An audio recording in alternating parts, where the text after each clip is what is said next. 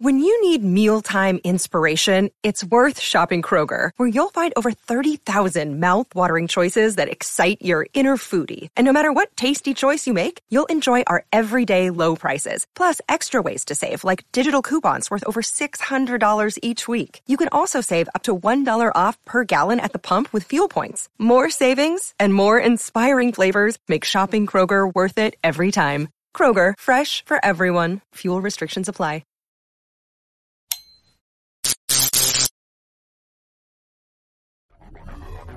How's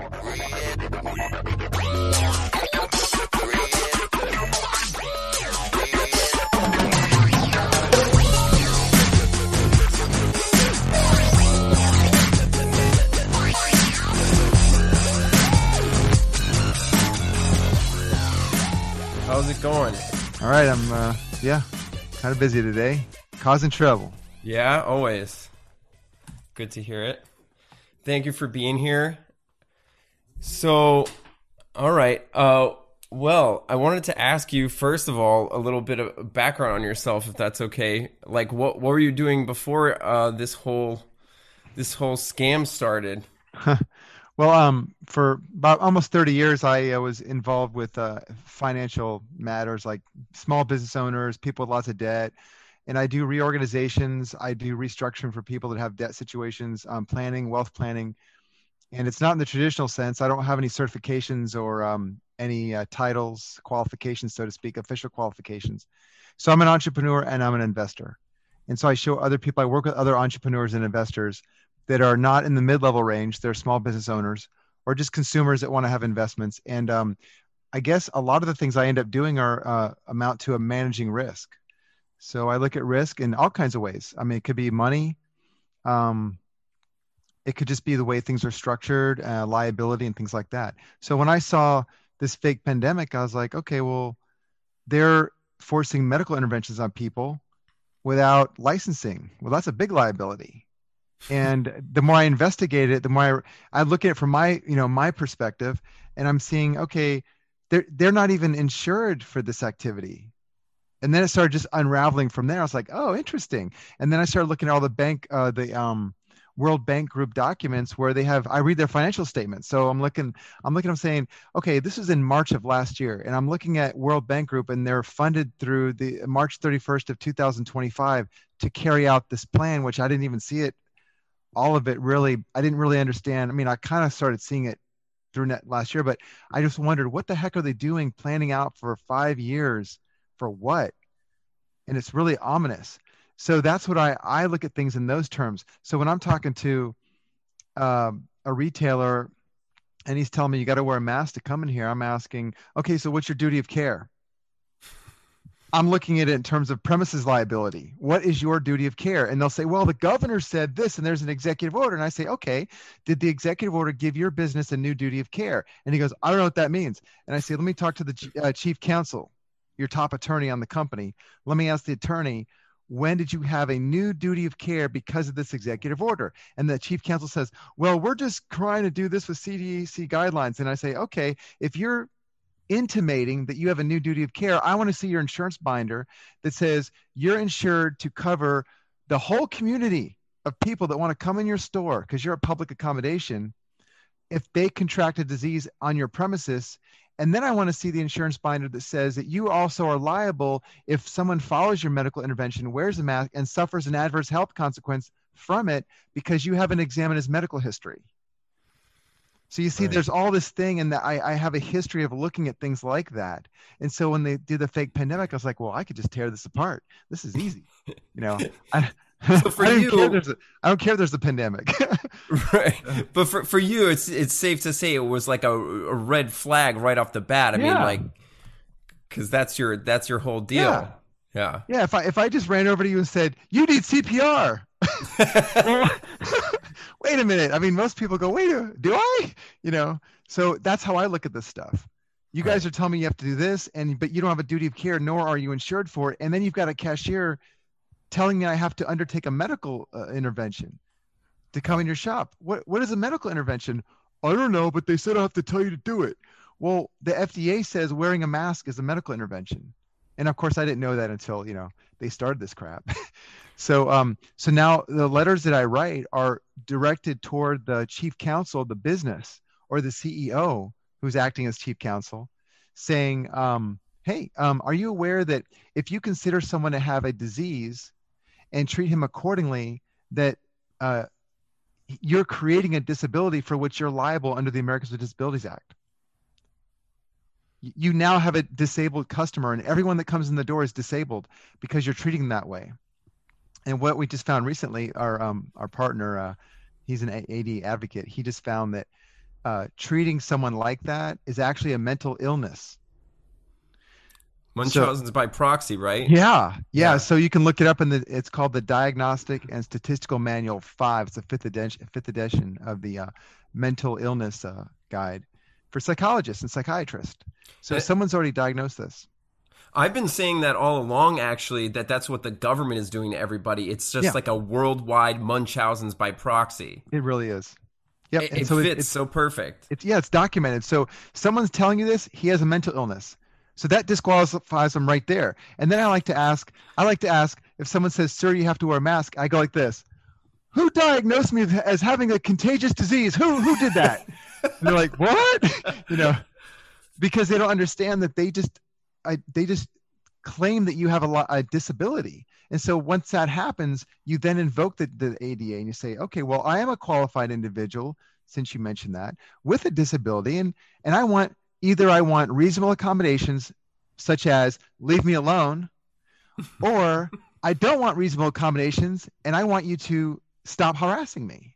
Either way, I have I have that right as a matter of law. So you can say so if they a- ask you like or try to accommodate you in a certain way, you have the right to say I don't want your accommodation. I just want to shop too. as yeah, a regular you can. They, you can you can ask for reasonable modifications, but you're not required to. The law says you can ask to be left alone to prevent yeah. them from harassing you. So the law also says that you don't have to ask for modifications, but if you ask for modifications, you can propose the modification, and that's binding on them they can propose a modification and it's not binding on you. So yeah, they could they could say, well, then wear a shield or stand out in the curb, and you can say, nah, I don't like that one. I'm gonna go shopping. I like strolling through the store. yeah. Pardon me. I don't I've, do that, but I've gotten a lot of people trying to put me on the curb, and I say, uh, "No, thanks. I'm I'm not a dog." Uh, or or um, you know, do you have a water fountain for the blacks and the whites? Also, you know, I ask that. that really that really pushes the button. You know, it's I'm amazing how yeah. how people have forgotten their history, or really, I guess, just never paid attention uh, mm-hmm. to to that stuff. I mean, it's so shameful. Um, and another thing I heard, I mean, people are so misinformed. Another thing I hear is like, well, no shirt and no shoes. Uh, so therefore, no yeah. cocaine and tattoo, and therefore no service. Dude, so legally, can someone even force you to put on shirt and shoes? I don't think there's a law for that, but, but what are they going to do? Call the police and say he's not wearing a, sh- a shirt and say it's right. indecent exposure? I don't. It's not so. indecent exposure. It's not. It's not and lewd I, and lascivious. Right it's not even really trespass because there has to be a violation. So it's just about being a, a, a, human being with somewhat having manners, okay, to wear your shirt in the store. Right. But it's yeah, not it really a law is. to have manners. Exactly. Exactly. Right. So, uh, right. So that's kind of not a non-argument. These are these are just not even. I mean, these people don't even. They're not even. I was standing in line at the Sam's Club, and, and by the way, um, when when I see all these people waiting in line with a mask on and stuff, I don't even wait in line behind them. I literally cut in front of them. I literally just walk right in front of them. I never wait in line in these stores anymore, and they never say a word. Except the other day, a, guy, a gentleman did say a word. He was standing in front of me. He was buying one thing at Sam's Club, and he had this blue diaper on his face. And he says, "Sir, you know, you just stepped in front of like 15 people." And I, I went like this. I went, "Oh yeah, well, those aren't really people. I don't know what they are, but you know, they're not really people because anyone who thinks that there's a contagious disease floating around is going to kill them." And puts a diaper on his face all day long uh, really isn't human. And I just kept on going on with my insults, and he never responded. He never said anything. Right, because that's the kind of people that we are. But you know, if someone, and this is, you know, in the 80s, if you did that, you get your ass kicked at the grocery store. Hey, dude, you know, it would be that. And yeah. I would just love for someone to come over and say, look, man, you can't step in front of us. Yeah. You know, I would love that. Or, or punch me. You know, do something. But they, that they, just shows you. they've been so subjugated Mm-hmm. and, and just like you know t- torn down. I mean, these people I- when I when I pass them on the street, they won't even look me in the eye. It's really sad. No, I they mean, don't. No, that's that's that you can tell. And there's that that last scene in um the book Atlas Shrugged. If you ever guys read that uh, by Ayn Rand. The last scene in Atlas Shrugged, where Dagny's escaping from the burning building, where the whole the whole world is collapsing because all the losers are, are are trying to steal other people's productivity, and all the productive people left society and they started their own community. Yeah. And so the whole place is burning, and Dagny Taggart's the last person, you know, who's productive, who's trying to save it all, right? Until she realizes it's not worth it. And they're trying to get out of the building to, and the warehouse, and the guard's standing there, and she says, "Open the door." The whole place is burning. He goes, "Uh, I don't know what to do," and she shot him in the head and killed him. And they they grabbed his keys from his belt and opened the door and left. And after the scene, he, she was asked, "Why did you kill that guy?" Because she's not a violent person in the story, and she said, "Well, he wasn't really alive." Wow. So that's why I look at these people; they're not people. And I was just uh, thinking about this today. Imagine if you take an experimental drug that modifies your immune system, which is what's happening right now with this injection. If you take this and put it in your body, you may not be human anymore. And if you're not human anymore, kid, could someone be accused of murder if he kills you? And could you be competent if you committed a crime to be liable for the criminal act? That's interesting. I mean, we don't know a lot about it, but I, I I've read some stuff on the whole DNA editing thing, and um, apparently the whole the DNA thing is not really possible. Like they can't edit our DNA uh, because the the human genome supposedly is constantly evolving. So it's like it's something that they kind of wish that they could do, but I don't think they they've achieved. Well, they're going to damage it. And so, the, Yeah, the- whatever maybe. they're doing will modify your immune system. It'll alter it in some way, and that's the definition of a of a disability. So they're Yeah. creating a disability with the injection. Yeah, they give, well, they're causing your your uh, body to at least create proteins. I think that you're not normally Yeah. creating. Right. So, that's a disability. Anything that modifies your immune system is a disability. I mean, probably even fluoride in the water creates a disability. It's a neurotoxin. Yeah, we've talked about that. Right. Yeah. It's it's an industrial waste product. So Yeah. so yeah. So that I look at it in terms. So my history is basically looking at risk. So a person will call me and say, I love this story. This woman calls me one time, and this is about 10 years ago, and she says, I'm getting sued. Uh, and I was like, I don't care. It doesn't matter to me why you're getting sued. My, my only concern is, can I get this person out of the debt situation at the least cost possible? And sometimes it means I tell them a thing and it solves the problem and they don't need to hire me. And I'm, I'm cool with that. So I, so she's telling me the story and I said, okay, well, you don't care about the company. What are you doing with it? She goes, oh, I don't really use it much anymore. I'm going to do something else. And I said, okay, but the company's a good standing, right? It was a Florida company. And she goes, yeah. I said, well, let's do this. Let's not hire an attorney to defend the company because you have to get an attorney for a company, a corporation. Instead, let's modify your articles with the Secretary of State and we'll take all the attorneys who are on the case and assign them the vice president role, the CEO role, the secretary, and give them the company. And then do nothing. And so that's what happened. We we was we gave them the company, the individual attorneys. We assigned the company to the attorneys hmm in the public records and then didn't respond to the case and the case disappeared because what happened is they ended up realizing they were suing themselves Interesting. problem solved Yeah. that was it. That was the end of the case. We didn't have to fight it didn't cost her anything. Or a, a person will call me and say um, i'm getting sued and uh, so i'll do a risk analysis because i only care about the risk. I don't care why he's getting sued. I don't care about fighting it. My first risk t- to avoid for a client is cost of litigation. So if I can get him out of the litigation and still end the problem, that's what I want to do. So a person will say, I, I have this problem. So I, I look, I go through everything and I found out, okay, he's got a personal bank account and I can switch that over to a trust account and he won't be liable. They can't collect the money if they, if they win. And then he's the sole owner of his company, which is, let's say sometimes it's an, an S corp or an LLC or something like that. So because he's the sole owner, his risk is that if the creditor wins, uh, the creditor can take his company money for his personal debts. And most people don't know that because they go to a CPA to set up a company and the CPA will do it, but he's not a risk manager. He doesn't understand about that type of liability. So if I add another person to the ownership, the membership of the company, it'll prevent them from taking his money until he gets a paycheck. which he can decide for himself when he wants to pay himself. So it's pretty easy to, to defeat that. So I will simply modify his articles with the state and be done with it. So that's another guy that doesn't have to go to court and fight somebody, you know, Mhm. and pay lots of money to an attorney. And all he did is just change one thing in his company. Right. So, so you're always looking for the easiest way out. Yeah, risk management. Person might call me and say he'll he'll say I've got hundred fifty thousand dollars I got from an inheritance, and I'm thinking about paying off my mortgage. And my friend said to call you because maybe he's a client, right? So the client refers his his friend to me, and I'll say, okay, so if you pay off if you pay off your mortgage in a lump sum, you're going to pay a huge tax on that because maybe you get into a different tax bracket. Plus, instead of putting your money where you're going to get a return on capital, you're putting your money where you're guaranteed to lose return on capital, negative return on capital. You're guaranteed for that because you park your money into a liability, which is your house, which is not an asset. You park your cash in there and it's not performing and it's costing you money. You have to keep paying money to keep that house in good shape. Okay. Mhm. So why don't you do this? Why don't you just look at it like this? Look at your house as a as a number on a balance sheet. And so if you want the cost of the house to disappear in terms of debt, instead of just paying it off, why not just pay off the mortgage every month? Pay off the payment every month with a set off.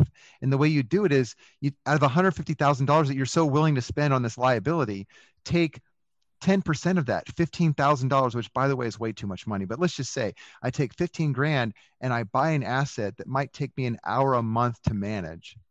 And I take the cash flow from it and pay my mortgage payment. So now I've got this asset with my negative cash flow house on the same balance sheet. And yeah, it's a negative net worth on the entire balance sheet, but my cash flow is zero. Doesn't cost me anything and I'm not making anything. And so I could just forget about it. It's being my house is being paid for by a piece of paper over here. And I still have the other $135,000. Hmm, what do I want to do with that? right? Wow. Better use of capital. So those are the kinds of things I do. Cool. Well, yeah, that's what most of that is Chinese to me, but I would, yeah, I would definitely hire you. Uh, sounds like you know what you're talking about. Um, sometimes, sometimes. yeah. do you? What's the? Do you have any crazy personal stories? Um, as far as the whole, you know, mask. Uh, or, Too you know, many. The, the whole scam thing. Too many. Yeah. Oh my the, What's gosh. the craziest thing? I love the time I went into my I took my wife out to eat at um, Bonefish Grill. It was this year. It's like take her over there, and I'm I'm not sure how they're going to treat me at the door because they're still in this iffy area. It was in April or something. So I just make stuff up on the fly. I don't like to stand there and be like some lawyer and start quoting laws. I don't do that. I'm talking to people, and then even to make matters more dramatic, it's like two girls that are like college girls, you know, like my daughter's age, right? Right. so they don't care about this stuff and so it's easier to get things done when you're telling a story so they say so that I, I go and i go identify myself like okay cool we'll be with you in a minute and they go oh and sir here's a box of you know here's a mask right and i said oh i don't i don't wear that stuff and she's like but sir you have to wear it and, and so I, I just clicked into my my storytelling and i said oh my god you should have been there last month. I was wearing a mask at Costco and I passed out and they had to call an ambulance. It was so embarrassing. And I just started making up stuff. I just started making up the story, making it up. And she just interrupted. She goes, okay, sir, it's okay. It's okay. You don't have to wear a mask. Wow. And they ignored my wife. You know, it's just funny. They don't want a scene. So Right. I be, I'm more inclined to do something like that, you know, and I've had a lot more success talking to people like that. Um, that is a really good a good way to do it. it's a good way to respond. yeah. And when Yeah. people ask you about that, you know, like for example, have you been vaccinated? I, I like to retort back quickly with, do you have herpes? and and if you don't, how do you know? And how can I be sure? right? Right. It's really embarrassing. But if you want to get embarrassing, okay, fine. You know, how old are you? If I, if it's a woman, how old are you? you know, do you have any stretch marks? I mean, this is a personal medical privacy question. So it just makes them think, oh, well, maybe I shouldn't be asking that person, a complete stranger, you know? Have you been asked if you've been vaccinated? Uh, no, not yet. I'm in not, I'm not in that crowd, but my clients have. And when I say clients, I mean, I just started taking on cases because I'm like, ah, what the heck? I mean, if I'm going to manage risk, I see this stuff very easily. I understand the law. I understand how to correspond with people. I know which people to contact at the company. I know what language to use. And so it's been successful. And there's a large segment of the cases I have that are I should say not successful as of yet because it has to go through court. Like Costco, that has to go through court. Those guys are not gonna, you know, go along with it. But the but the Yeah. individuals, like sometimes I'll write a letter or do a phone call, and um, it could be to the right person at the long-term care facility that says, "Oh shoot, you know what? You're right. We can't Mhm. do that." You know, um, so yeah, I mean, that's so as far as stories. I mean, I was watching. There was uh, one guy. As my wife was telling me this, one guy shows up at Costco in a hazmat suit in the parking lot. That was last year. Ugh, I've seen people with two masks on. You guys have seen a lot of that. I've seen yeah. very healthy college kids walking around with two masks on yeah. in the middle of you know sunny weather and here in Florida. Um, just it's yeah. So lots of stories. I see that every day here. I mean, it's crazy. 90 degree heat. I just, I just want to, I want to grab them and shake them and say, "What are you doing?" Like, yeah, when it first, doing? I was I was at PetSmart when it first came out, and this girl comes over to me. She must have been like 18, and she says, "Sir, you got to wear a mask and all that stuff." And nobody was messing with me. It's just her. She had this like thing. Like yeah, some, some employees, like they're just gonna do this thing, and you know, yeah. save the world. And, and I said, "No, I, I don't like to do that." And and she said, "But it's the law." And I just love when people say stuff like that. You just took the wrong person. And I said, "Really? It's the law. Can you cite the law?" And she goes, "Well, uh, well, uh, it's a the the governor." said- And I said, "Okay, so what's the citation?" Like Florida statute, what? What is it? And she couldn't cite it. And I said, "You know what? It'd be best if you would to call the police on me right now for breaking the law." And she disappeared. I never saw her after that. I mean, know? they, we, we we talked about it the other night. Like they really are trying to normalize, and people believe this that the governor himself can make a law, or the CDC can make a law. The most ridiculous thing I saw, I think, in the past year was when they put out that um, they put out that story about, and the CDC said that it was a federal crime to ride the subway here without a mask. Yeah, they do say that. Yeah, it's certainly not that. It's certainly not. So how do you know? I mean, I, there's no insurable interest. There's no insurable risk. That's an easy way to test it. hmm Never created a new duty of care. So there has to be an act of the legislature to do that. And how can you impose a medical intervention on somebody without informed consent? So how can you have a law that conflicts with another law? You still Yeah. have the informed consent law in any country. Informed consent, no matter what law, even ADA. Forget that. We could just say, I mean, what about all these tards talking about it's my body, my choice, right? Yeah. with the abortion thing. So if that's the case, going by that stupid standard, uh, if it's my body, then it's my choice. And then people say, well, yeah, but it's affecting other people's health. Okay, prove it. And so I love to ask the question, when's when's or how many people or when's the last time someone contracted a contagious disease on the property here? And how is proximate cause ever established? How do you ever prove proximate cause? Okay, so here's how you, here's how you have some fun with this, guys. If you want to do this, you send a letter, pick a retailer, just pick one. I don't know why you'd want to choose a particular one. You'll know. Pick one and write a letter to the manager and tell them that you're a, a frequent customer there and that um, you were just recently diagnosed with COVID um, by your doctor. And he said that based upon y- your explanation, he concluded that you contracted COVID at his, on his premises last week when you were shopping there. And then a- ask how you would make an insurance claim with this insurance carrier.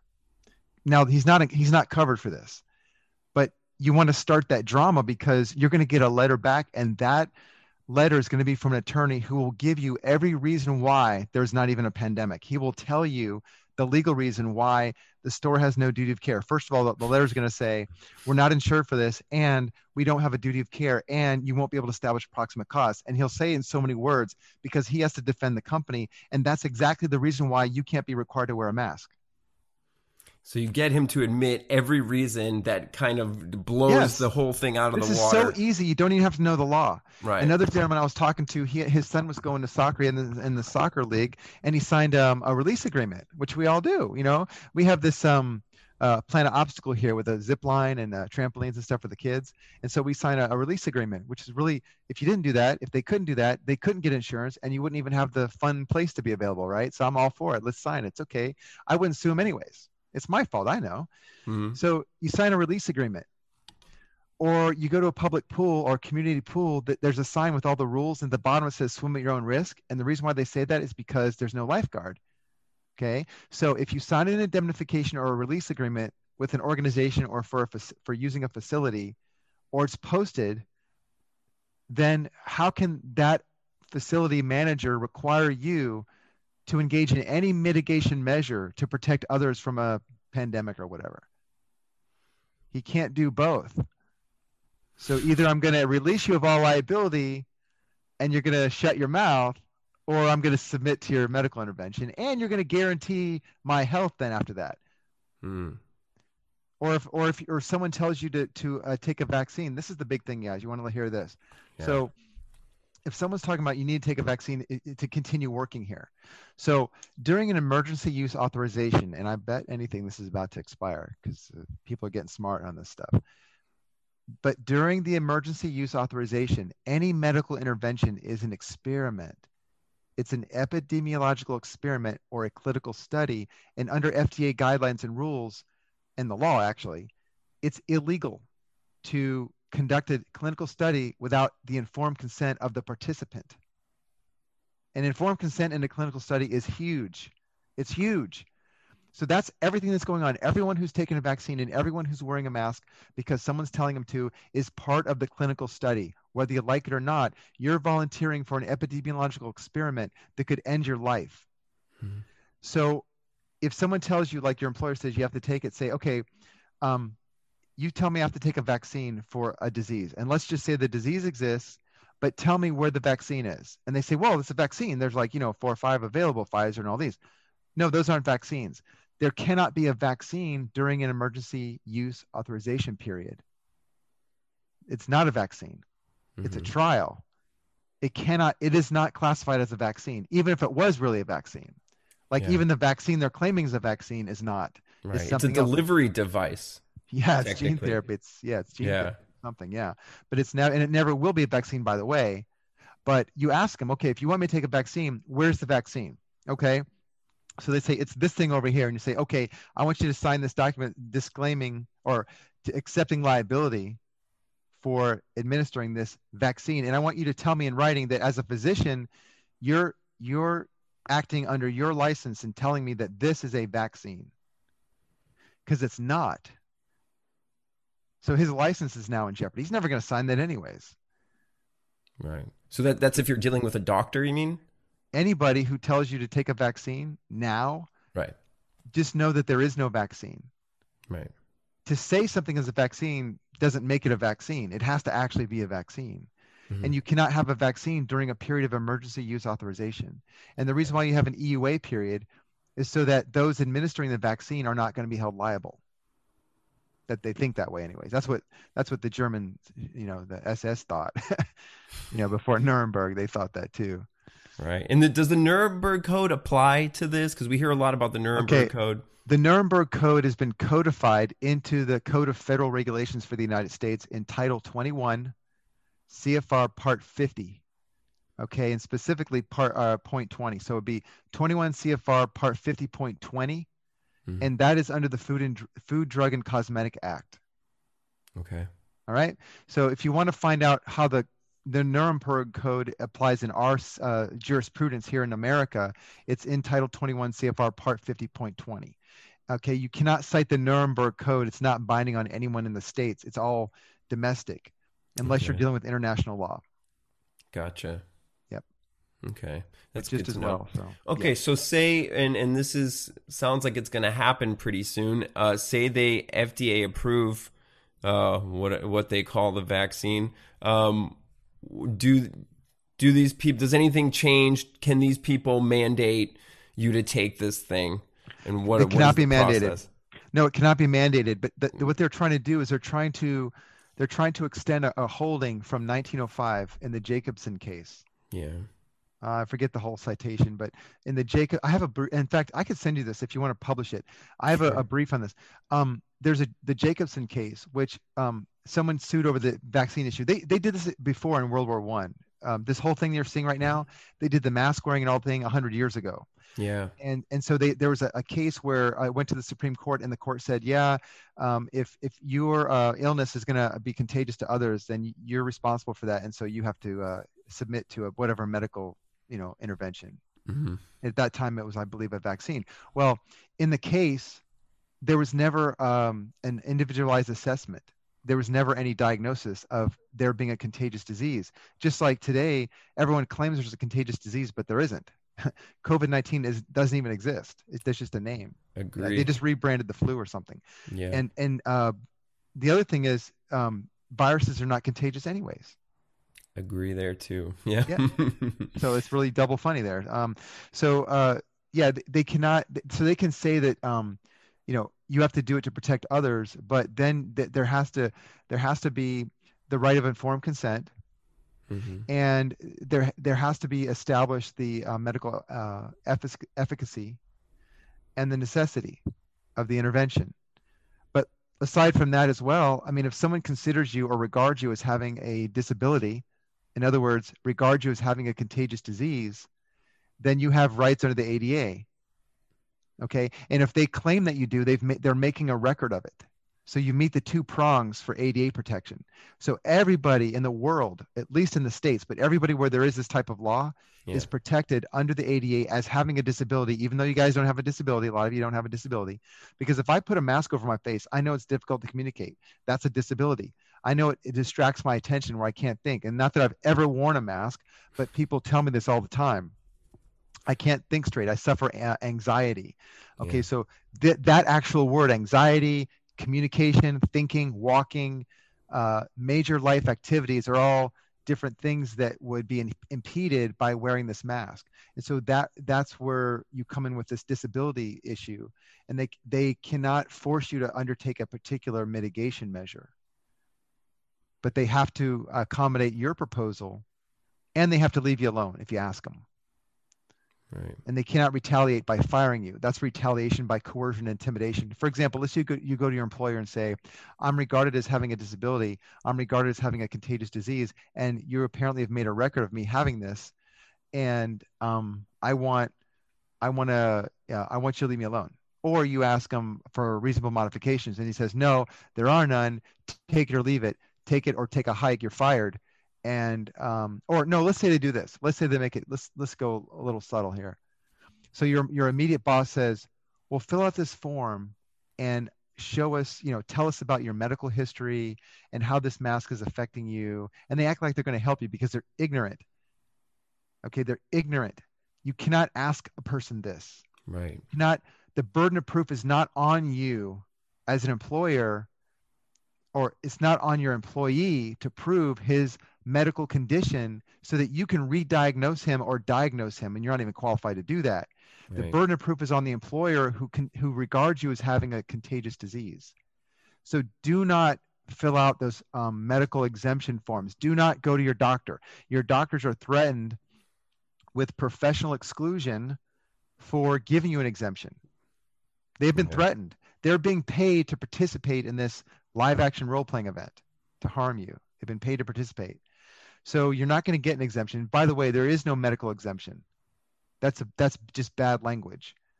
There is uh, there is a qualified individual with disabilities okay? There are mitigation measures and things like that. There are modifications all right? Accommodations and things like that. Mhm. so you have to understand that language. But yeah they uh, they cannot uh, the, the burden of proof is on the uh, who whoever's asking you. And the way it works is they have to conduct what's called an individualized assessment. And it has to be under certain criteria. You can look it up on the internet. It's really easy language to find. Um, and they have to have there's like four or five criteria they have to meet. They can't just say oh well the cdc said everybody's contagious. No that is not an individualized assessment. They have to talk about you. They have to assess your condition and how you affect others. And they have to establish that you have a contagious disease. And what's interesting is there's no test for that. The pcr test is not diagnostic and there's no No. test for a delta variant. So the whole thing is fake. I mean My favorite thing was I, I had some problems with a Chipotle location in my neighborhood, and um, you know I made a big stink about it and called their corporate or whatever number they had, um, and they had someone from their legal department call me and try and say that I was a direct threat because the CD, CDC said right.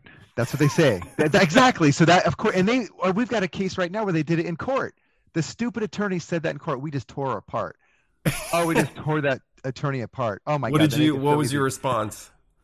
i'd have to go find it but we just we just really made fun. We mocked her in the pleading in a way that the judge would accept. Uh, We just tore her apart. I'm like, all my people on my team are like, oh my god, look at this. It was a gift. like, you know, Yeah. what an what an ignoramus. I mean, my son went to um, my son is 17 and he went over to this tropical cafe. It was tropical cafe to uh, you know get himself a sandwich or whatever. And he came back and he was like, you could tell he was like really like Yeah. it wasn't that he was angry. He's not that type of person yet. See me, I get indignant and angry because I know what's right and wrong, and yeah, I'm older and stuff like this. Yeah. And he's like 17, he's a child, so he's he'll be more like, uh. And so they told him they couldn't serve him because he wasn't wearing a mask. And he goes, I knew I'd have to run into that. And I said, No. I said, You are not going to tolerate this. I Mhm. gave him the choice, and I said, Please, I would ask you to decide to not take it don't just accept this because if you do, you're going to be like all these other sheeple and you'll just do it to the next one and the next one. And what kind of life is that? He's like, Mm. okay, dad. I said, let me write a letter for you and let's mail it to him and see what happens. So he goes, okay, I'll at least do that because he didn't want to go back and confront him. I went back. I went Yeah. back and they, they had just closed and I was very nice to him. It was a couple of college kids. And I said, you know, you guys can't, you can't discriminate against people that have disabilities, right? My son was just in here and he can't wear a mask. You know, you can't do that, right? And like, oh yeah well we don't know.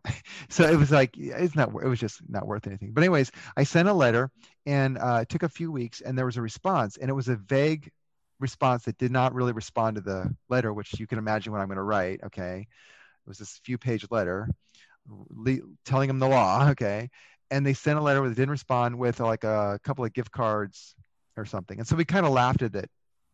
And uh um but i said well just go there next week and uh go in there again and try it again. And he went in there, and the person who was running it was gone, and there was new people there, and they were so polite to him, and they never harassed him at all about the mask, and they honored the gift certificate. So I don't know if that letter had anything to do with it or what. I don't know what, but So- you know, sometimes you'll be amazed at just just a little bit of pushback or making Yeah. a phone call or sending a letter, like what it can actually do to change things. I I flipped my grocery store like that, you know, Yeah. because I kept making it. It took maybe like two or three times of like me Yes. calling up, making a stink, and you know, like kind of threatening them, you know, with a with a lawsuit, uh, even though I Yeah. probably wouldn't have went to the trouble, but um yeah they were like oh you know we're we're really sorry like it won't happen again come come see us you know um but they don't want to to be the yeah they don't want to be ridiculed by their boss.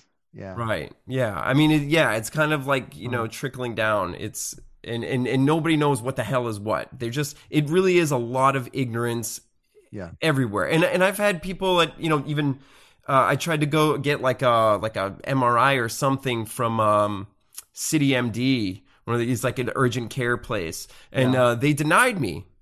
They denied me for not wanting to wear a mask. And these your, doc- your doctors. Medical? Yeah, they should know better. Yeah. Yeah. How do you not so- know this? Yeah. Yeah. We just we that's a no. That's a what is it? That would be a Title Three ADA violation. Yeah. But yeah, I've done that too to my local store, and I think it did have an effect. Um, there's all kinds of ways to attack this. Uh, let's see, it was last year, late last year, they were doing the at Walmart and Target and all the big box stores. They had all these um, mazes marked off with all the um, stanchions and the ropes on the front. Yeah. So so they closed all the doors, they locked them, and they, at Walmart, this huge superstore, and they they left open one door, one double door, that you could like only this wide, right? and I clearly uh, first thing I thought of was, man, the fire marshal should know about this. I mean, because I just think of things like that, you know, like liability. So, and, and that's another thing too. You can use cost of litigation to to kind of bully your way into some things. Like, come on, guys, I don't want to sue you, and I, I don't even know how to sue you, but I'll do it, and it'll probably cost you ten grand, even if you win. Do you want to do that? You know, so Yeah. but but I wrote a letter to the fire marshal. I went and looked up the fire safety code, and I just wrote one letter. And I actually, I I went and got pictures of a Walmart, not the ones in my town. And I didn't go to the trouble of taking my own pictures. I just found a Walmart with ropes out front, and I put them in the letter. Yeah. And I said, look, they're you know they're creating a fire hazard, et cetera. And man, within a week, not only Walmart did Walmart stop it, but Target and every other store that was doing that, Best Buy, everybody went back to normal. Because I think the fire marshal, because his butt's on the line, and so he just made a phone call and said, guys, you're going to get me in trouble. Take those lines down. You can't. You have to open those doors. You have to leave those doors open because of the size of your store. So anybody can do that. So even even if um if they're making you wait, like the stores that have you know only fifteen people at a time, and I mean we saw this when it was kind of the height of of everything. But can they can they require everybody to to wait outside of public accommodation and and limit the number of people? Like what what's the whole deal with that? Because that's super annoying. Yeah, and you know that goes along with the claim that the attorneys make that we we do this equally to everybody. So they say we're not discriminating, but that's just like saying, you know, we equally apply the same policy to everybody. So all the blacks over there and all the whites over there. I mean, that's so. How do you how do you leave people outside? That's kind of a hard case to argue that one. Like, how yeah. do you say it's an, a, a discrimination based upon disability? Well, if they're regarding you as having a disability, and that's why you're staying outside and the staying outside is the mitigation measure. You see how that works? Mm-hmm. so you could make a stink about it. You could say i had to i had to go in there for a thing and i had to wait outside in the hot or whatever it was in the weather or whatever. Right. Um and i was i i felt humiliated right? Yeah. So there's harm and and harm is not when you slip and fall. Harm is when a, a thing that you have a right to ha- right to is is damaged like I have a right to ingress and egress a public accommodation, and unless there's a reason, like if there's a safety hazard, a genuine safety hazard, then sure. But if I'm regarded as having a dis- contagious disease, and that's the reason why I have to stay outside, well, then I think you do have a cause of action. Mm-hmm. It is kind of a difficult one to do.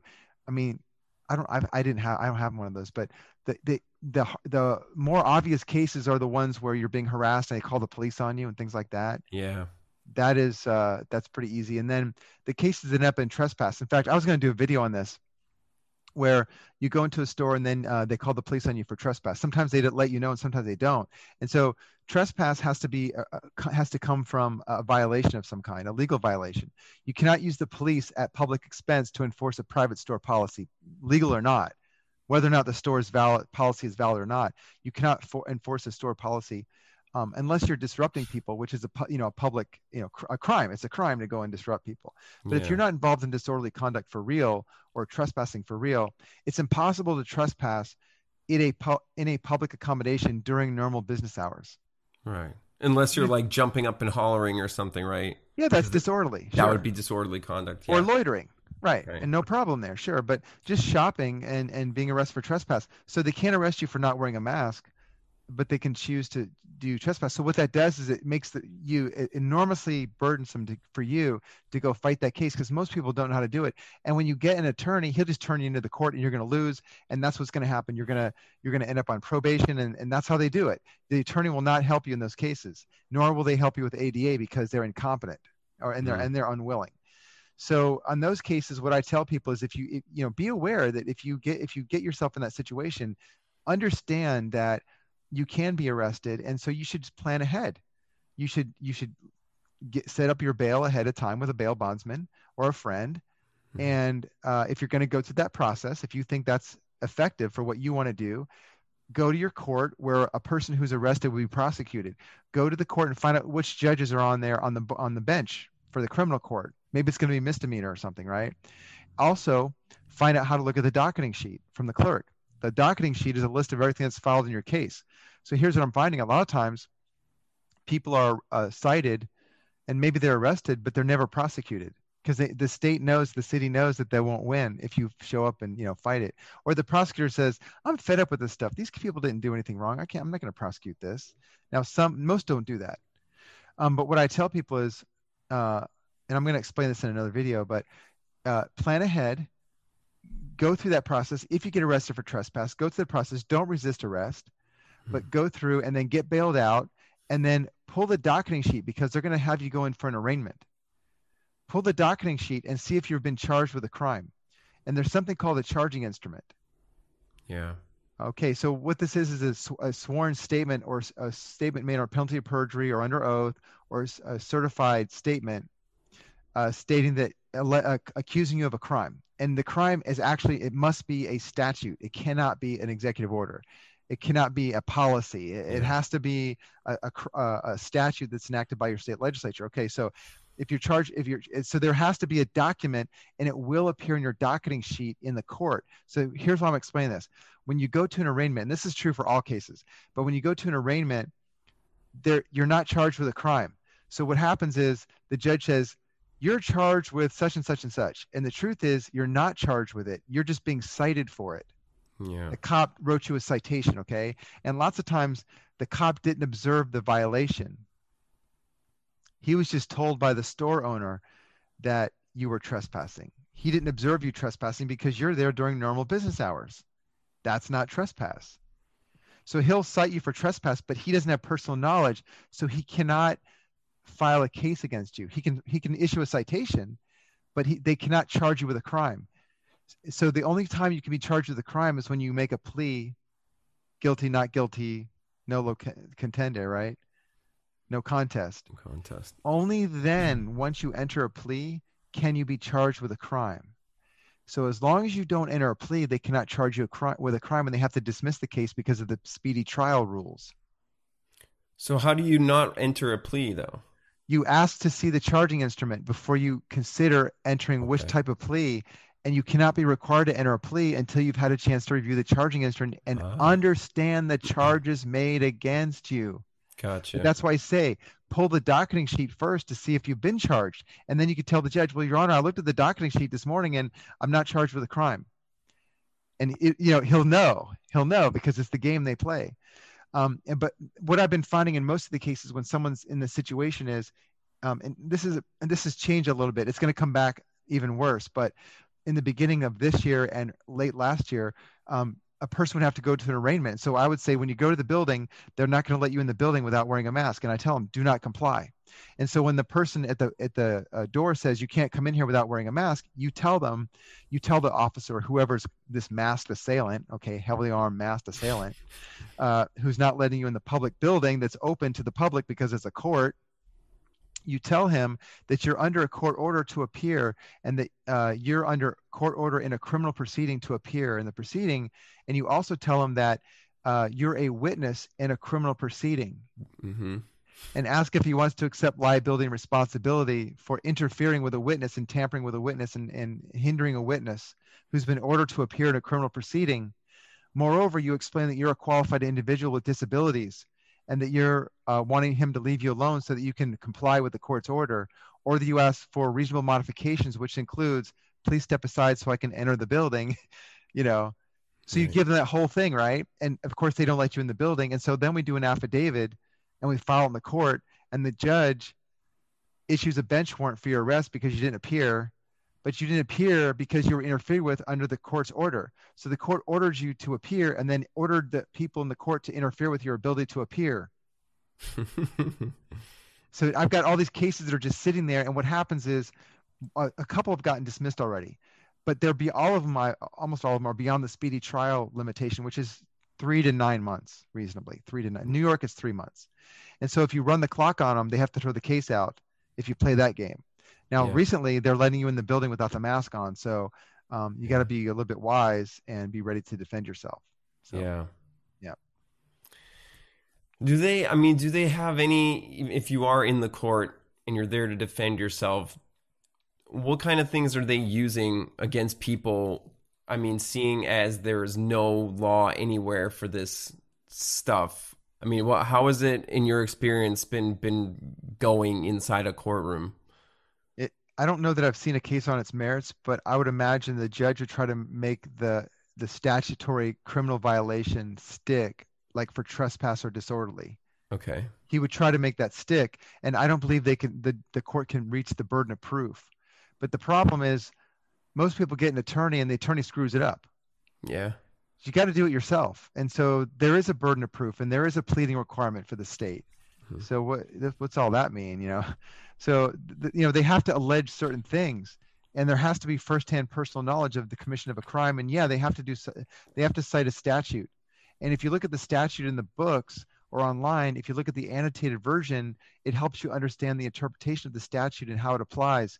And in some cases the statute doesn't apply. For example in a trespass case it's criminal but there has to be an underlying violation in order for there to be a trespass and if the environment is where you were in a, in a a public accommodation, which is a retail place like Costco. Even though it's a membership club, it's still a public accommodation. Yeah. And it was during normal business hours. You are what's considered an invitee. An invitee is the highest uh, status of entering a building in public with the highest expectation of uh, duty of care and and whatever courtesy is are due a an invitee. They invited you, so they can't invite you and then call the police on you for trespassing. So part of the defense is that they have to prove that you were not an invitee and that it was not during business hours, and they, they can't. can't. Right. They can't. But the problem is people are so terrified they'll try to make a deal and just settle and they'll you know they'll enter into a settlement which will really turn out to be a no contest plea and we're, which is more like a guilty plea and then it looks like you were wrong for not wearing a mask and that so the rest of the the morons out there that think you have to wear a mask say yeah look at that guy who was arrested for not wearing a mask yeah. no he wasn't Scare tactics. A lot That's of it's scare do. tactics. Yeah. yeah And the cops amazingly don't know any of this stuff. I had actually during a, you know, one of my worst cases you know about, I had the cop tell me, "Oh, it's a it's a private business." And I said, "Oh yeah, did you knock on the door before you entered?" Good question. That is a good question. Yeah and you tell them you know you know as you know as, as well as i do that it's a public accommodation. A private business does not give them the right to uh, farm cats right? It doesn't give them the right to administer uh, tattoos to children uh, without permission of their parents. Come on right. you know for what and they know they know. I've had i've had cops i mean I've, my clients tell me cops uh, will turn off their mic and say man i'm really glad you're standing up for yourself here. It's amazing how fast people give up their rights. And they turn the mic back on and and and my client says well if you feel that way why are you going along with it you coward? Yeah. why don't you resign? You shouldn't even have that badge. And they don't say anything. It's sad They, just care about their paychecks. Yeah, I heard a lot of them talking, and you know, a lot of them hate Cuomo here. You, if you if you ask the cops in my precinct about Yeah. Cuomo, they can't stand him, but they want that paycheck. That's all they care about, and they'll do anything, unfortunately, for the paycheck. Which is, I mean, it's just it's pathetic, you know. Yeah. Well, here's the thing you might want to consider doing. I mean, I told you guys you can you write a letter to the stores and say I got a disease at your place. Um, you could write an ask, and you might be able to do a public records request, not even a FOIA, not even using the Freedom of Information Act. You could just use a public records request, and if you Google public records request for your county or state on the internet, you can send it to your county, your court, your sheriff's office, your police office. And here's what I would ask for ask for a copy of the briefing that was given to the police officers or the sheriff's deputies that morning on a particular day and for that week because there's like they do cycles. They do have a week of briefings and then they have day by day briefings. So Mhm. get the briefing. It's probably public record. I don't see why it wouldn't be. Okay? And and here's what's happening. The cops are being briefed to break the law and coach the retailers on how to report a trespass case correctly if they Uh-huh. can so get those briefings because then you can write a letter to the county attorney. The county attorney is for the sheriff and the city attorney is for the police. And you say, hey, why are the police being, in fact, you could do this without even getting the briefings, but you could write them a letter and say, why are the police or why are the sheriffs being briefed on how to violate the law, for example, and then tell them what's being said. They're Mhm. being told that because it's a private business, they can do this, which you know is, is you cannot do that. That is not true and you can make the argument using a hypothetical argument, which is what they do. Attorneys do that. But the county attorney is the, uh, the, the person you would send notice to when there's a liability, monetary damages for an act committed under the county's funding. So the police are, are creating a liability for the county, and the I'm sorry, the police are creating a liability for the city, and the sheriff for the county and you serve notice in the county and ask why are why are you permitting this and if you're not aware of it you should be you have reason to know and a duty to know that this, this liability is cre- being created over here mm-hmm. and once you put them on notice then you can file a tort claim if, if you have to Wow.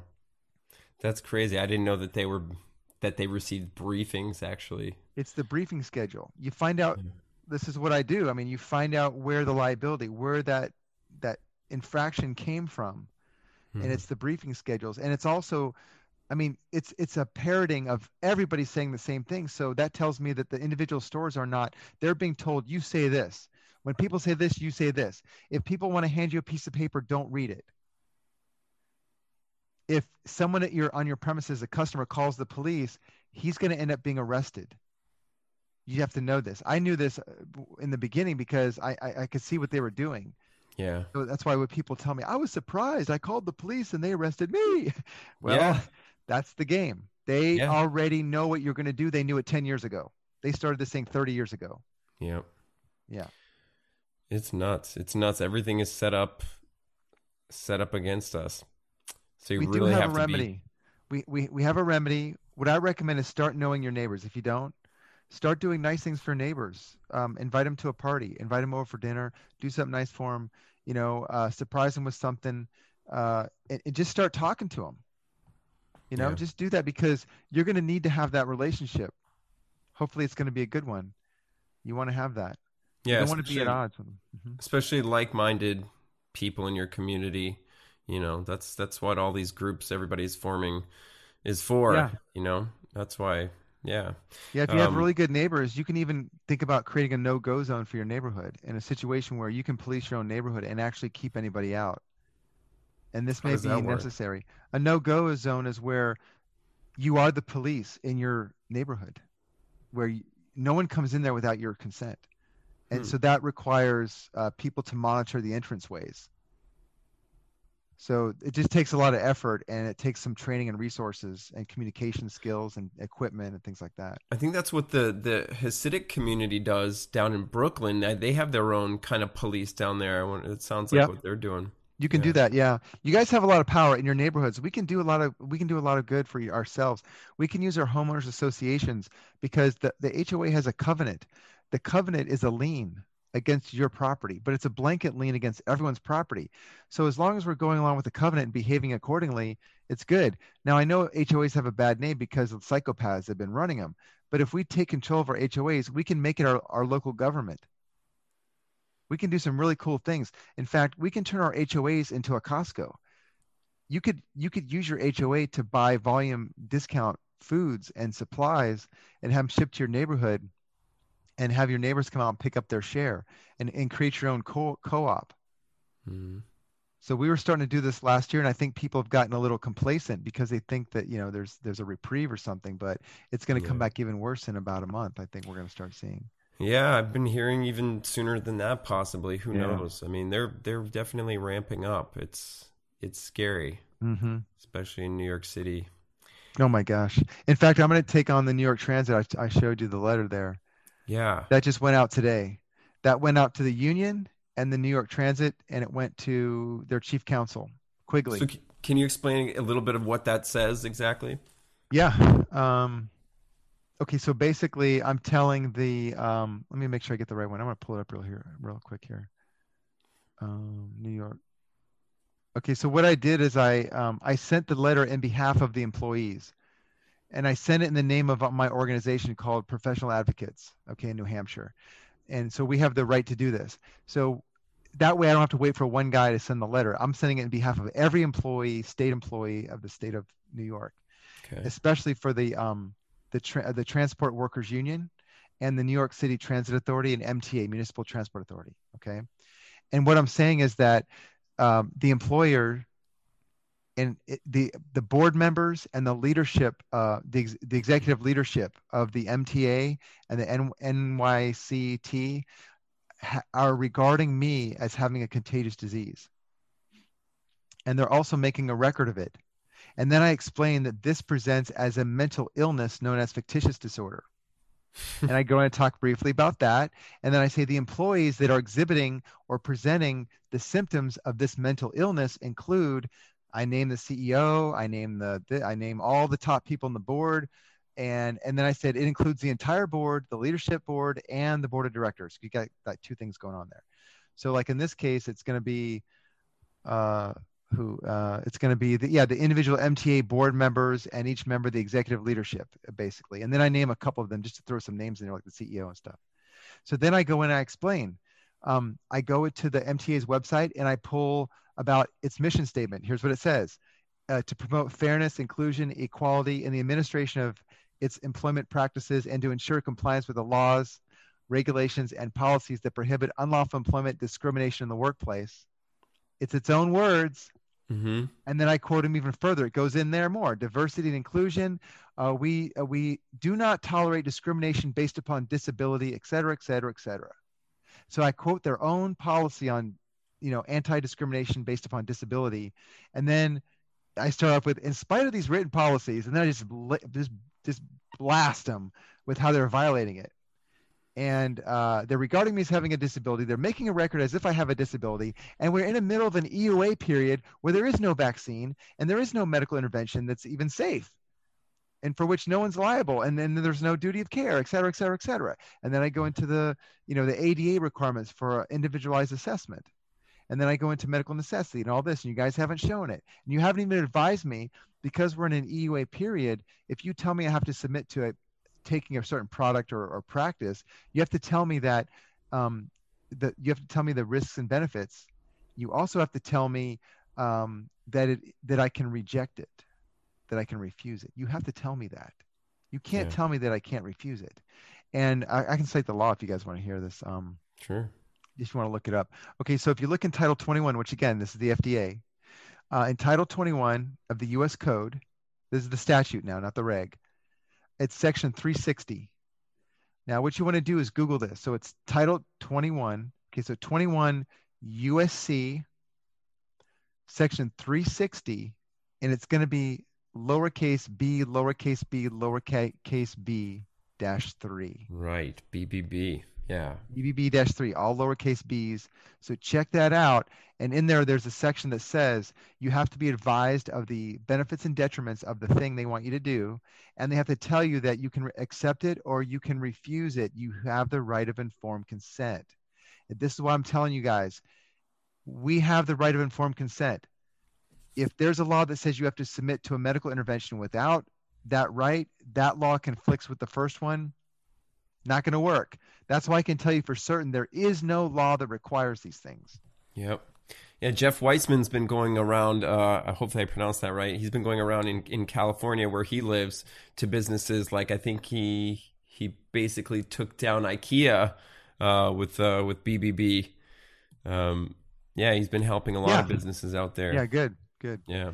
Yeah, and then the other thing I sent in there to to add a little a little uh, salt to it is uh, I uh, I give them an indemnification agreement. So I make them sign. They'll never do this. Nobody will ever do this. But I'm saying, look, you warrant to me that there is a contagious disease for which you have a duty of care. You warrant to me that the medical intervention that you're requiring me or purportedly requiring me to undertake is uh, it going to be effective and it ha- it is uh, medically ne- necessary. Mm-hmm. You warrant to me. You warrant to me. You also indemnify me and my family against any adverse health consequences from following it.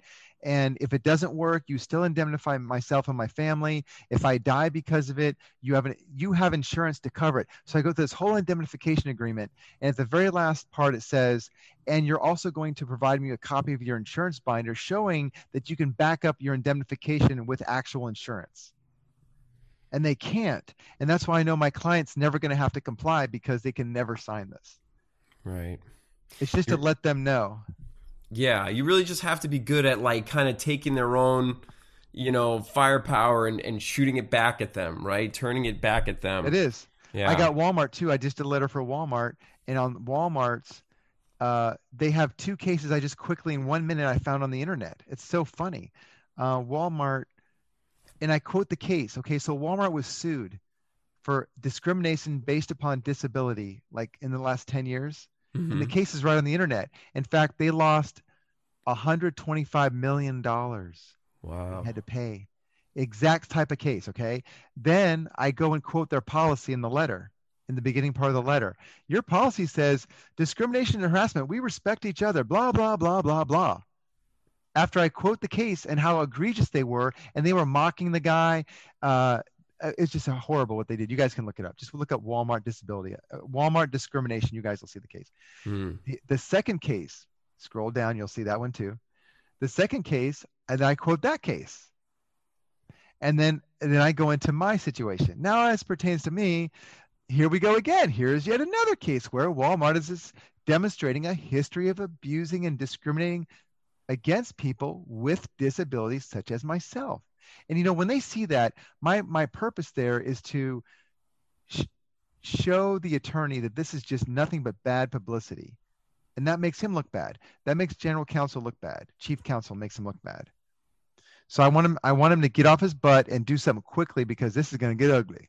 And I make the point. I say in here, you know, the Walmart could have resolved this at the administrative hearing with the EEOC, but it didn't. It let this case go to court, and here we are. Why did it do that? Are they incompetent, or they just don't care? and then I go into my thing, you know, dun dun dun dun dun. All this you have Munchausen syndrome, all this other stuff, you know. Uh, you have you don't have medical necessity. Oh, and by the way, if you look at, I tell them the letter. And by the way, if you look at um, official public records, looking at the mortality rates, Yeah. for the year 2017, 18, 19, 20, the mortality rates have a standard deviation of zero, zero. so by your own official records, uh, there is no pandemic. I didn't say it. That's true. Yeah. I mean, come on, guys. You should know this by now. If you're wearing a mask, shame on you. You should know that there's no dangerous disease anywhere. You Right. can't catch it. And even if you want to go into the science of it, they've never found the uh, virus genome in saliva. Uh, never. They've Right, never.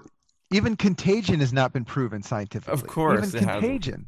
nope. The only thing that's been done is you've been brainwashed through entertainment when you're watching Dustin Hoffman shout, "It's airborne!" yeah, all the zombie shows and And, and I mean, look how many times we use the word viral. It's gone viral. Yeah, I mean, think of, we are so programmed. yeah, yeah. They, I mean, they spent decades programming this into us.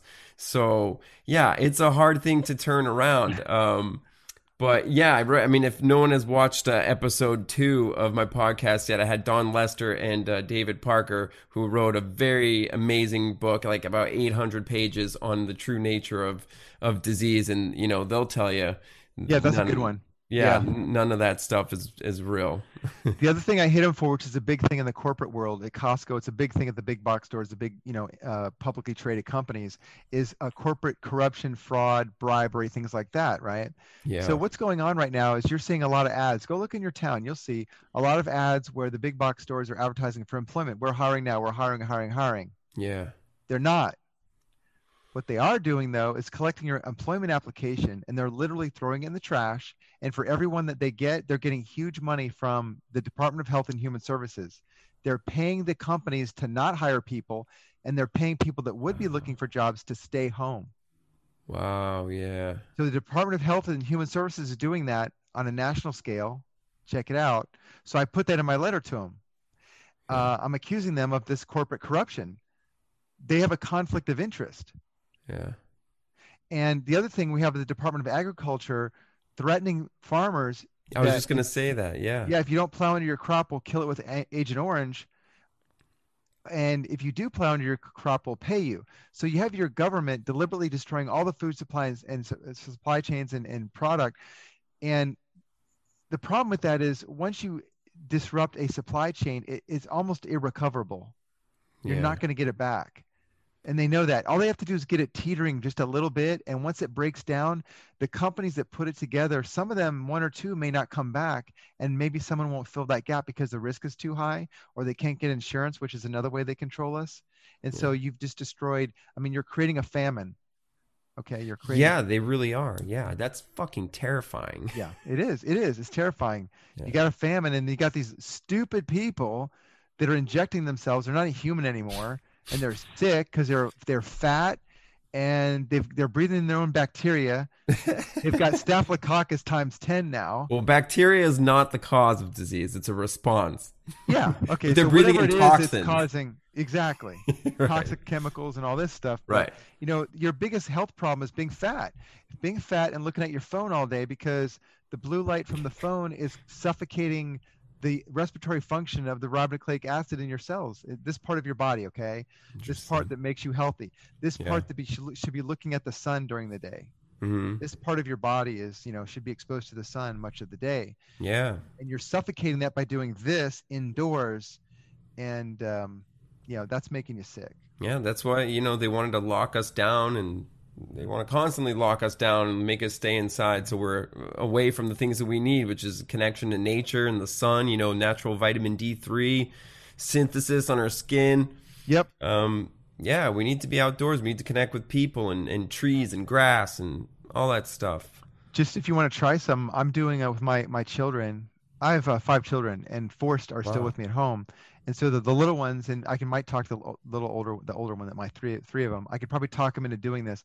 They're 9, 12, and and 15. mm-hmm. So I'm doing a fake birthday party, and I, I'm we have planned an obstacle here, so we could just schedule a birthday party, and I'll tell all their. I said, get your friends, tell them it's a fake birthday party. It's free. Come out, free pizza, cake, soda, whatever you want. Have a Yeah. good time. It's on me, just to get kids together to have fun. yeah And and and this is my way of protesting. Either have a party st- uh, instead of grilling at your house in the backyard, grill in the front yard on Saturday afternoon, and just get too much food and tell your neighbors come on over and, and we'll cook whatever you guys want. Pull up a patio chair, and I'm actually seeing our neighbors do that here. We have good weather here in Florida, so it's easy to do that. But this is how I think we should be acting. And not protesting in the streets so much as we should be getting together in large groups and high fiving and having games and playing basketball and things like that. I got a hoop for my kids. They're playing basketball on the street now. So do those things. I think that's a great idea. Yeah, absolutely. Bring bring back that human connection that they Mhm. they want us so badly to lose with the six feet Yes. distance and and you know the masks. You know, losing all facial Oh recognition gosh, yeah. and yeah, personality. Yeah, that's a that's an amazing uh, amazing thing Yeah, to try do. having a fake birthday party. It's a blast. Have a fake birthday party. There you go. Brilliant idea. Um, speaking of kids, I wanted to ask you about uh, schools because that's a big thing that I get asked about all the time. And I mean, I don't know why parents still want to keep their kids in schools. I I tell them to take their kids out. If it were me, I'd take them out. Um, but what's your you know what's your remedy or advice for for you know kids in schools regarding the masks the vaccines all all of it Well, I saw your post. I think it was here on this on your channel on uh, this one. This woman in England apparently, uh, her her daughter got jabbed. Ugh. The DOH came in there. NHS is what they have over there in England, and Yeah. came in there and in- injected her daughter without her consent. Well, if you send your children to that school, they're acting as if you gave consent.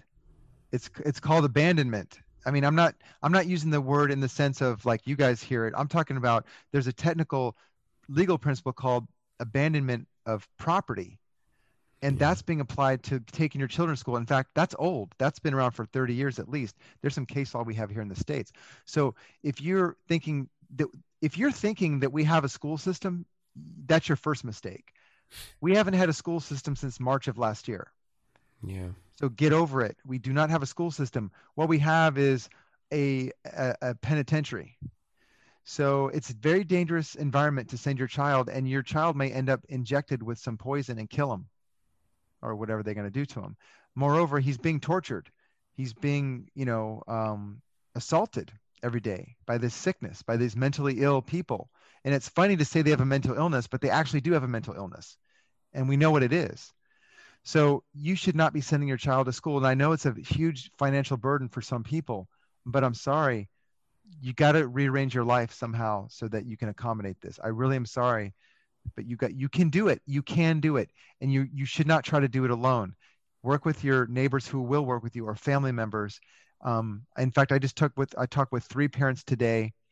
Um, they are from the educational you know environment, but they are uh, starting last year. They started forming their own school, and we kind of buttoned up a whole process where they can actually do schooling, and it's huge in their area. So many people want to do it, and the church contributed uh, their property so they can have a facility. It's really amenable to what they want to do.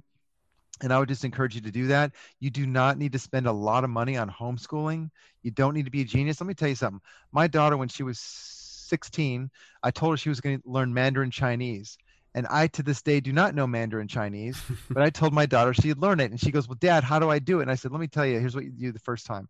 You get, you look at the phonemes for the Chinese um, symbols that are, they make up the alphabet, that make up the core components of the alphabet. Okay. And so she started there. So you just do one little thing at a time. And I, I guided her in that process.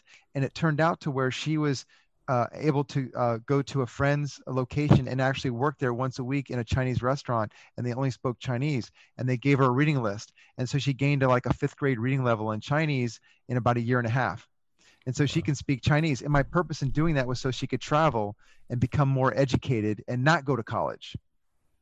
I want her to be educated by traveling. And for my children, I have them learning uh, Latin and now French because they kind of go together. So you can do these things. And I know Latin because I know law, and I know a little French because I studied because I was curious.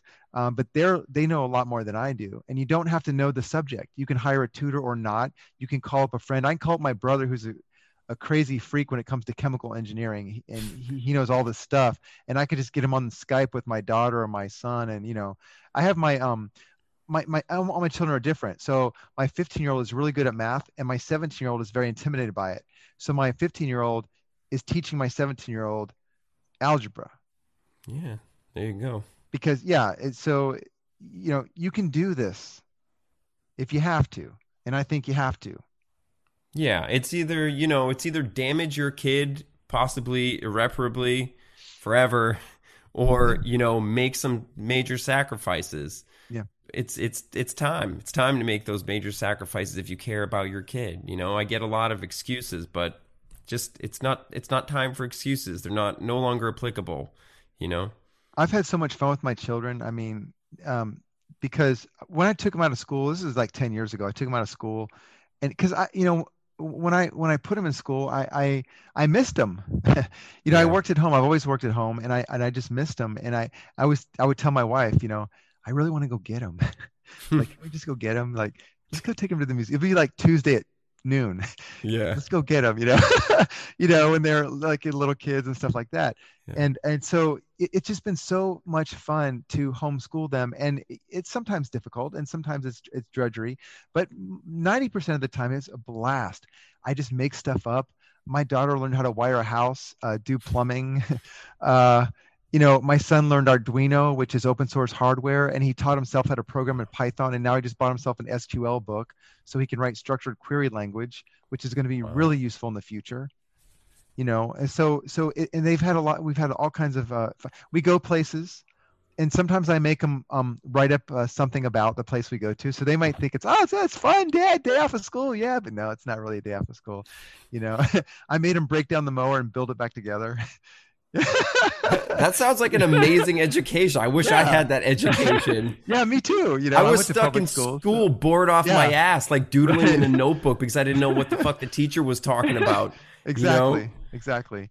My my son is talking to people now, and I had to pay money for this part, so I got him in this program. He chose it, and it's uh it's teaching him how to do direct marketing to business owners and he's yeah. he's 17 and the kids that are showing him and i say kids because they're 22 these guys are already multimillionaires and they hmm. are showing him how to do it. And and he doesn't realize and i have to tell him you know i never got to talk to millionaires when i was your age. You get to talk to millionaires and they're telling you all their secrets. They're telling you how they did it three years ago. They were like you yeah. no money living at home you know and five years later they're literally there's some of these guys that are over a hundred thousand dollars a month in revenue a million dollars a month in revenue doing direct sales um, and it's amazing in this crazy economy that they're making all this money and they're, they're even doing better. So my son is learning that right now and i'm looking at all the material he's studying and it's it's real life. Like like if once he does it once he just i could see he doesn't have the confidence yet but just just going to take that one little thing and he will have within i'd say by the end of the by the fall he's going to have his first cu- customer and first check and it might be $50 it might be $500 i don't know but to him that's going to be the world and it's just going to go from there and mm-hmm. he's getting an mba education. Yeah it's and amazing. he wants it. Yeah i didn't am- i didn't ask him to do that he wanted to do it. My, it's my daughter what you can do outside the yeah. school system. Yeah and and so my kids are like you know like entrepreneurs as, as i am but i just you know they could do whatever they want but they choose to be entrepreneurs. In the last two months my daughter traveled across the country with her boyfriend.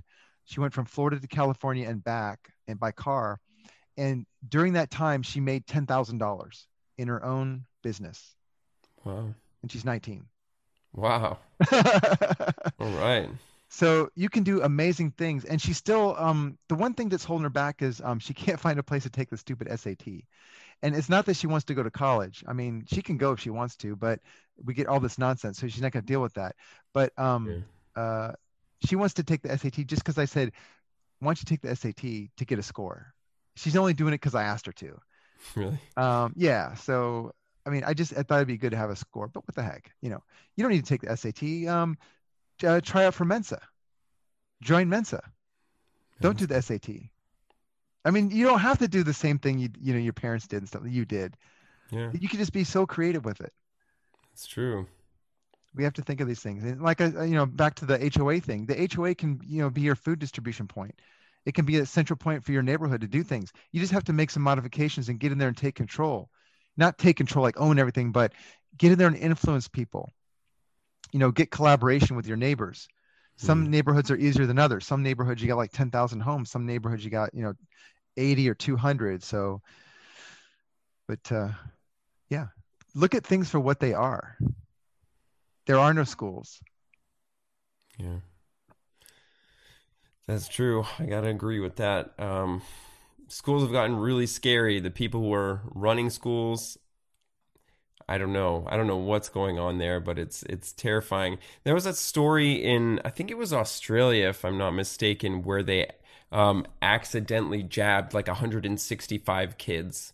And accidentally. Then, yeah, they're like, "Oops, it was an accident." And the the one of the I don't know who the official was, but he was on TV and he was he basically said, "Yeah, it happens. Get over it." Oh, I saw that interview. Yeah, oh, geez. yeah, these guys they don't have a conscience.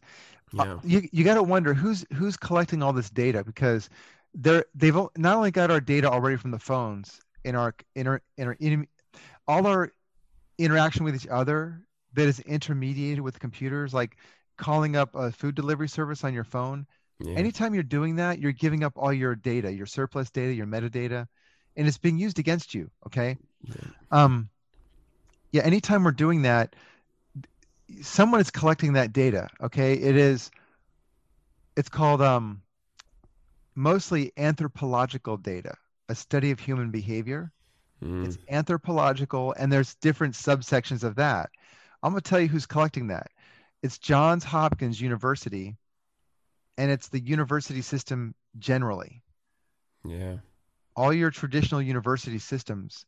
And in the last, well, since Google's been around, you, sh- you should remember what I just said. Check this out. I mean, start paying attention because the university, Johns Hopkins in particular, is behind this pandemic this big yeah, pandemic. They're a big one. Yep. They're Look collecting this data. Yeah. They are using it just like reconnaissance is being used against the enemy. Okay. Yeah. Um, but yeah, Facebook yeah. is for sure. It, absolutely, it is. It's it's the CIA. Mm-hmm. Um, uh, but uh, what was the uh, who was it? Who else is doing this? CIA. Yeah. So it's it's nothing innocent. This anthropological data. Yeah, it's scary. And uh, I mean, you know, I'm guilty of it. I think everyone's guilty of it. You know, getting sucked into social media. It's hard not to because you know they they've made it uh, a major part of life where you can't really function with other people. You know, or talk to other people unless you're on it. Yeah. Yeah. But and I still resist. I mean, I don't know if that's. I'm I'm going to resist as long as it's. I can do that. I I always leave my phone at home Almost always. Yeah. I sometimes take it, but I leave it at home. It's at my desk, and at night I turn it off. I put it in a foil box in the microwave. I don't use the microwave at all. I keep it unplugged. So it's a Faraday cage, and it it's totally dead. You know, yeah. um, there's silly things I do like that, but um, yeah, they're collecting our data and they're using it against us. So um, just be aware that that your behavior is being tracked. That, that's yeah. what the contact tracing program is about. So that's another reason not to bring your phone to where crowded people are because your phone may connect to other people who are stupid enough to get vaccinated and and participate and join the contact tracing program. And so mm-hmm. your phone gets linked into that person and next thing you know they're at your house because the service address on most people's phones is their home. So just be aware of that. Right. Um, you may want to change the service uh, not the service address yeah you could change the service address on your mobile phone. You could change it to somewhere other place. You could change it to a po box or something Mm. Um, there, you know, there's some things to keep in mind. um, yeah, It's a scary time. It's a scary time to to be alive with all this technology and it's only going, you know, it's only getting crazier and I don't know where it's going to end. I mean, I mean they want us to be technology eventually, right? exactly. Yeah. So, Yeah. Well, I hope that information helps. I mean, I don't know what else to. I mean, if you know, we can cover specific, you know, situations, but I'm more than happy if you if you don't mind. I'm I'm more than happy to publish some of these letters that we do for situations like the students. yeah. You know, um, you know, so um, yeah. I mean, dealing I'll with be- common areas and whatever situations. Yeah, I can maybe post some uh some links to them in the in the caption if that works. Mhm. Um but yeah, other than that, unless there's anything uh anything notable you wanted to mention that people might ask about, I think that that answered most of my uh Mhm. most of my questions. So hopefully people take the initiative and and start pushing back a little bit. Yeah, there's all kinds of ways to push back. You don't have to be confrontational. You Yeah. can just make a phone call. I used to call the sheriff in the very beginning. I call the sheriff and say, "Hey, we're having a party on Saturday. It's a big barbecue. Lots of people are gonna come over here." And the person who answered would be like, "Okay," and be like, "Have a nice day." You know, just just to do that because he's gonna think, "What a stupid person," and he'll Yeah. say, "You know, you can't believe the call I just got," and then he'll tell the next guy, and then the next guy, and then they're like, "Hey, there's a bunch of people having a party." and they want us to know about it. I mean, it's something simple like that. Or Right. just write a letter to your retailer and say, "Hey, I got COVID," or um, write a letter that uh, claims it's anonymous, as if you're an employee of the store, saying, Mhm. "Hey, I work here and I want to be anonymous because I don't want retaliation, and um, I just was diagnosed with um, COVID from working at the store."